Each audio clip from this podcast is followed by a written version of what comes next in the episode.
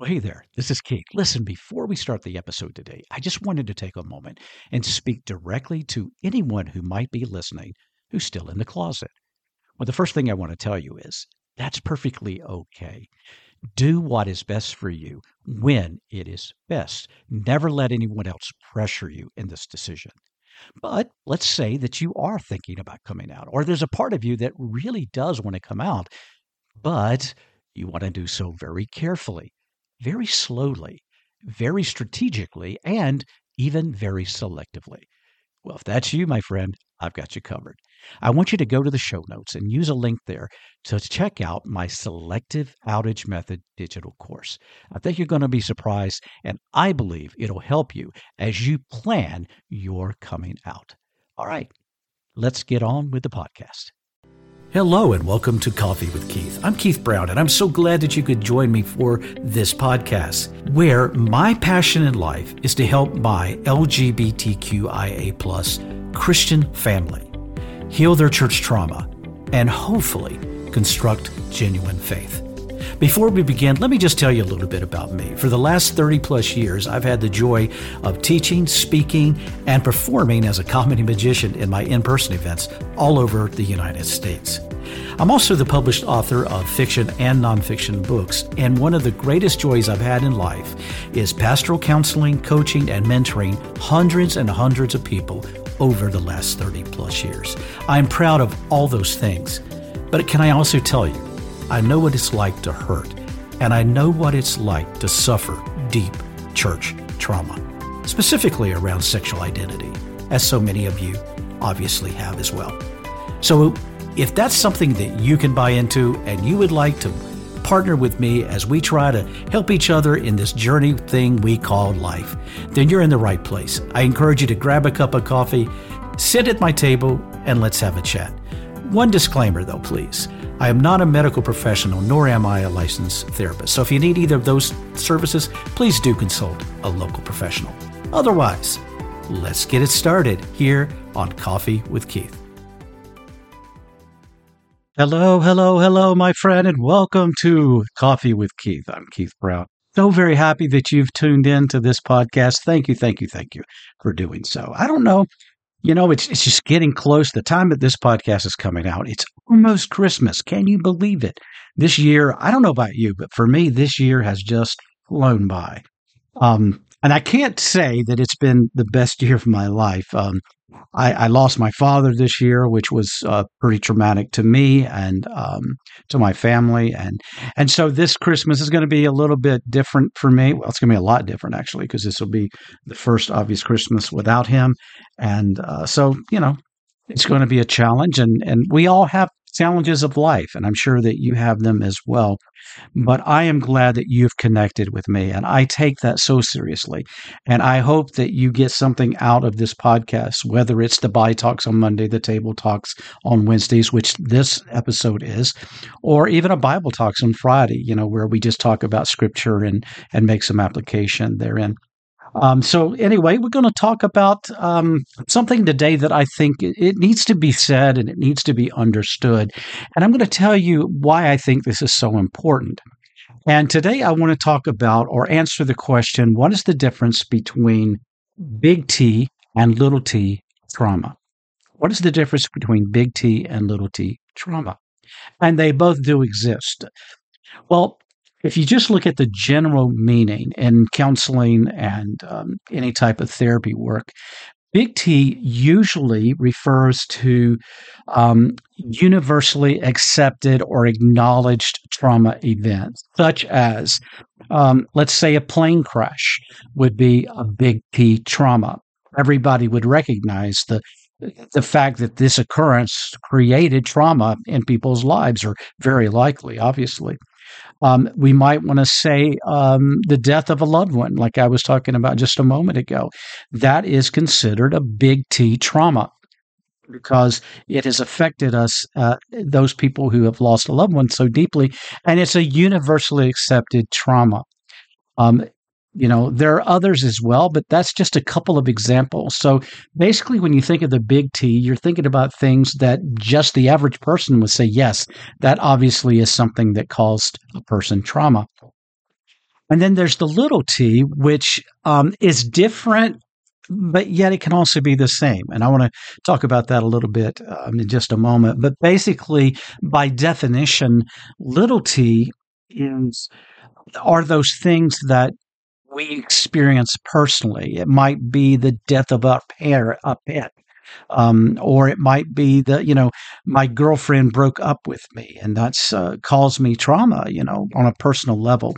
So it's not something that's universally always accepted as you know a major trauma event, but on our personal level, it is traumatic to us. And so when it comes to the LGBTQIA plus community, especially as it revolves around Christianity and the church, and what I call church trauma, some people call it religious trauma, um, I know that there are both big T's and little T's that exist. Let me explain what I mean by that. If you are a teenager and you've been raised in a Christian evangelical home with parents that are very um, conservative and very uh, fundamentalist in their view of homosexuality, for instance, and then you come out to them as gay, we automatically know that a quarter of those teenagers are going to wind up homeless that day. Approximately, that's what the statistics tell us. So, in that way, I would say that that's a pretty big trauma you know, becoming homeless is a is a big trauma for anybody, no matter what the reason is. If your house burns down, that's a pretty big traumatic expression or, or experience because you are now homeless. The same thing is true for a queer teen who loses their home, their family, all in one swoop. That would be, I think, in most cases, considered a pretty big or a large trauma. But then there are other ways that this works out in our lives that might not be categorized by most people as large or big T's. What do I mean by that? Well, if you are queer and you were raised in the church, obviously there were times when you heard a message about how gays were going to hell, or maybe you've been around family and you've heard the horrible jokes that have been made about those that identify as LGBTQIA plus. Or maybe you've been in a Sunday school class as a young person and you've heard the Sunday school teachers say, you know what, those gay people are awful and they hurt children and, you know, God hates them and they're going to hell. Well, if you talked about the universal you know world here and people's understanding they might not categorize that as big t trauma but nevertheless it's trauma. And why is that important? Well one of the things that i know is that a lot of times when i've worked with clients a lot of my clients have had a hard time and i will even say that this I think statistically, I was trying to think about this a little bit, and I can't say for sure, but my guess is based on the last 30 years of working with people um, of all types, I would say that probably statistically there are more men that feel this way, and that is this. I, I know that what I heard and stuff was bad, but I, I don't know if I want to call it trauma. You see, there's a lot of denial that people within the queer community have because for some it's very hard for them to claim that word trauma. It's hard for them to own that they have been abused which has resulted in trauma. When i say abused i'm talking about uh, condemnation and banishment to hell and and all the ugly things that they have heard and experienced. The alienation from belonging all of that stuff are abuses that result in trauma. So it is trauma. You know, sometimes, like I said, clients have had a hard time labeling that. But nevertheless, it is trauma, and the results of that trauma are real. Which brings me to my second point I want to mention. So the first point is that even if it's little t, it's still t, it's still trauma. Second point, we must never allow other people to determine or diminish our trauma. cannot tell you how many times lately, I, in the last few months, I've had people respond, trolls on my on my post, et cetera, in social media, comment, well, you know, gay people don't experience trauma. That's ridiculous. They try to say, oh, there's no trauma. They're just making a big deal out of nothing. Huh. Yeah, right. Nothing could be further from the truth. There is real trauma. And the worst thing that we can do is allow another person to tell us that we are not experiencing trauma or that we have not experienced trauma.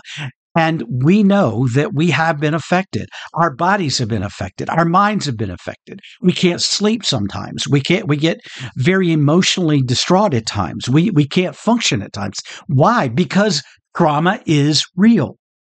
And the results of that trauma are real. And I guess it just upsets me at times when I hear people try to diminish or to just, you know, cast away any idea that a person who mm-hmm. is LGBTQIA plus could suffer trauma. But we know it's true. We know the church has been dumping this stuff for years and years on people. I can tell you in my own life, at my age, I, am going to let the cat out of the bag, guys. I am going to be turning 60 years old in six months. Yep. Been around for a while. And I can tell you that I was raised in evangelical church. I was raised in church. I spent all my time in church. I was ordained in church. I was I studied um, in evangelical seminaries. I spent all this time in the church, and I heard all those years how homosexuals were evil, how they were bad, how they were despised by God.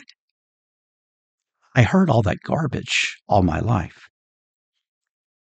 And for somebody to tell me or you, if you can relate, that church trauma isn't real,